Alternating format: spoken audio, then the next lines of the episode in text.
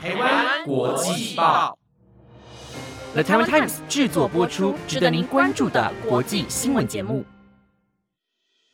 欢迎收听《台湾国际报》，我是倩宇，马上带您关注今天八月二十二号的国际新闻重点。各位听众朋友，大家晚安。我还记得啊，我在年初的时候，因为看到体重计上面的数字，所以就吓到跟自己说：“不行，倩宇，你要好好开始运动了啦。”结果时光飞逝啊，不知不觉炎热的八月就已经快要结束了。大家可以猜猜看，我究竟有没有开始运动呢？那我决定啊，要先在这边卖个小关子，把答案留在最后。先带大家来关注一下今天的国际新闻。那今天的新闻呢，包括德国大选战况激烈，以及斯里兰卡为了保护大象新设立的法规，还有特斯拉在人工智慧日发表的最新消息。如果想知道更多资讯的话，要记得聆听到最后哦。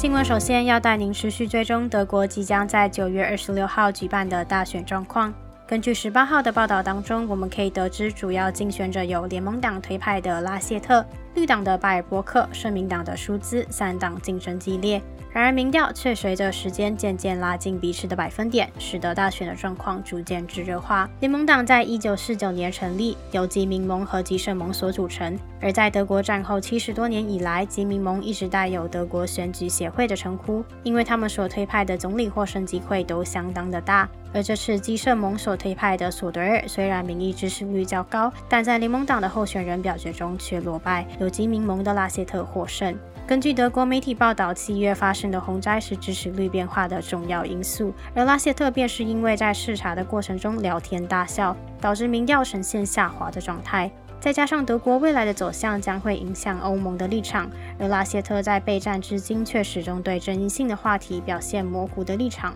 让人感受不出身为未来总理应该要有的魄力。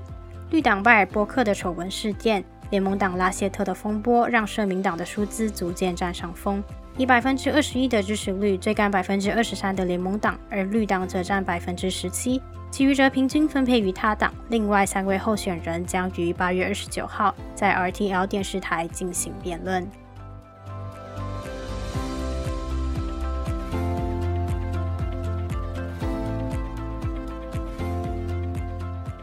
接着新闻仍要带大家持续追踪今年五月初爆发的以色列和哈马斯组织激烈的冲突。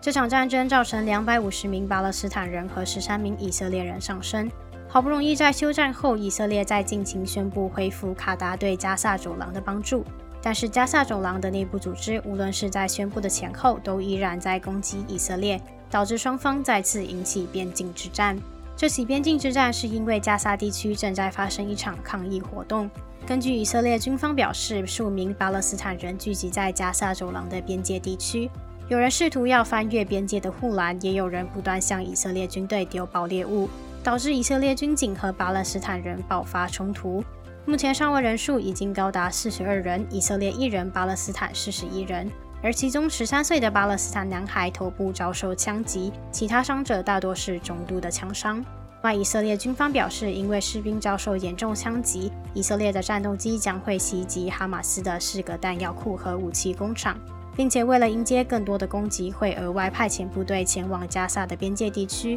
不过，就目前为止，还没有立即传出任何的伤亡报道。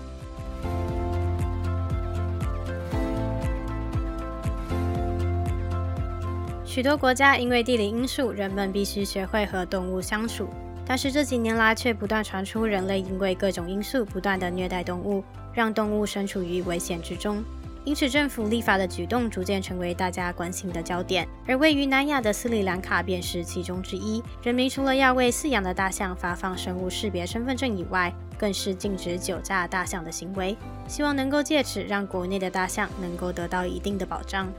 根据官方的统计，斯里兰卡国内驯养的大象有两百头，而野生大象则高达七千五百头。但是，当地许多有钱人都会以饲养大象来当做财力雄厚的象征。因此，斯里兰卡便透过新法规，严格要求拥有大象的饲养者每六个月都需要让大象接受健康检查，同时也必须确保大象都配有最新的相片和 DNA 标记的身份证，以及每天都需要花两个小时半的时间帮大象洗澡。另外，新法规也同样对工作象进行了严格的保护。无论是哪种工作，幼象都不能担任员工，更不能强迫离开母象的身边。而伐木业的大象，除了每日工作的时间不能超过四小时之外，晚上也被禁止不能工作。还有观光业的大象，从现在开始禁止四人以上同时搭乘，乘客也必须坐在岸座上。野生动物保护部长迪萨纳雅卡更是强调，必须确保骑士在受雇期间并没有饮用任何的酒类或有害的药物。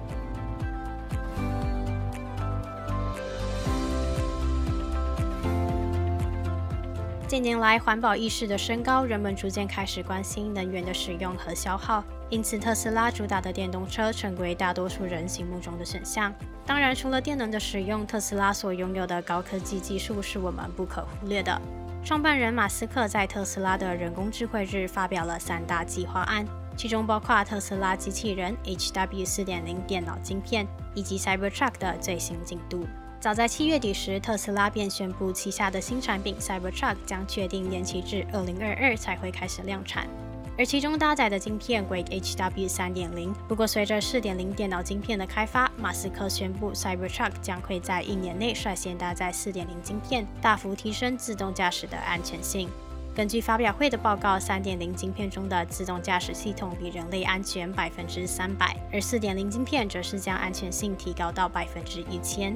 在特斯拉机器人则是会运用独九超级电脑的训练机制来当成大脑，而全自动辅助驾驶使用的侦测相机会变成机器人的眼睛，其中外形跟人类相当接近，身高大约是一百七十三公分，重量约五十七公斤，四肢的构造会搭载驱动执行器和力的回馈，让机器人的动作可以更加平衡和敏捷。因此，马斯克透露特斯拉机器人将可以取代高危险性的工作。对将来的经济带来极大的影响。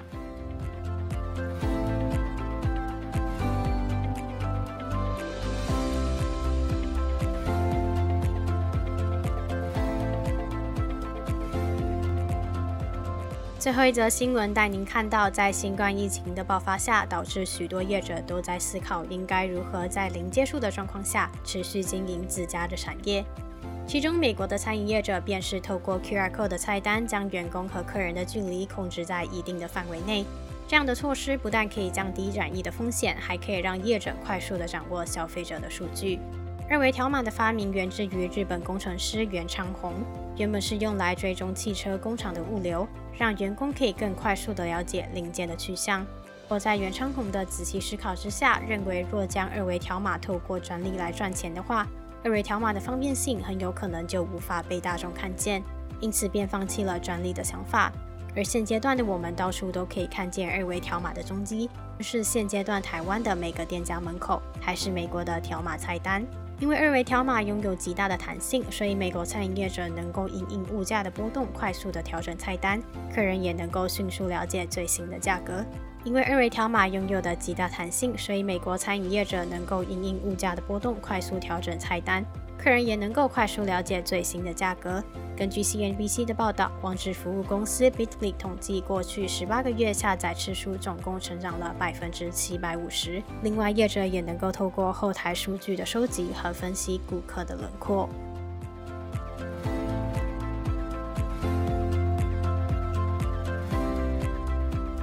以上新闻由 The Times 直播，感谢您的收听。那么接下来我就要来揭晓我到底有没有运动啦！咚隆咚隆咚隆，答案是有，而且我还瘦了两公斤哦。不知道大家在运动的时候会不会有习惯听音乐还是 podcast 啊？那我其实个人是两种都会，我会交叉听，看我自己的心情。但是当我成为台湾国际报的主持人之后啊，我每次都会在热身的时候听国际报 podcast，因为它其实十分钟的时间就跟我热身的时间是一模一样的。所以我也蛮推荐大家，如果在运动的时候，也可以听台湾国际报的 podcast 哦。那如果您有任何的想法，或是有想收听的国际新闻消息，都欢迎您到台湾国际报粉丝专业进行留言哦。我是倩宇，那我们下礼拜日再见喽，拜拜。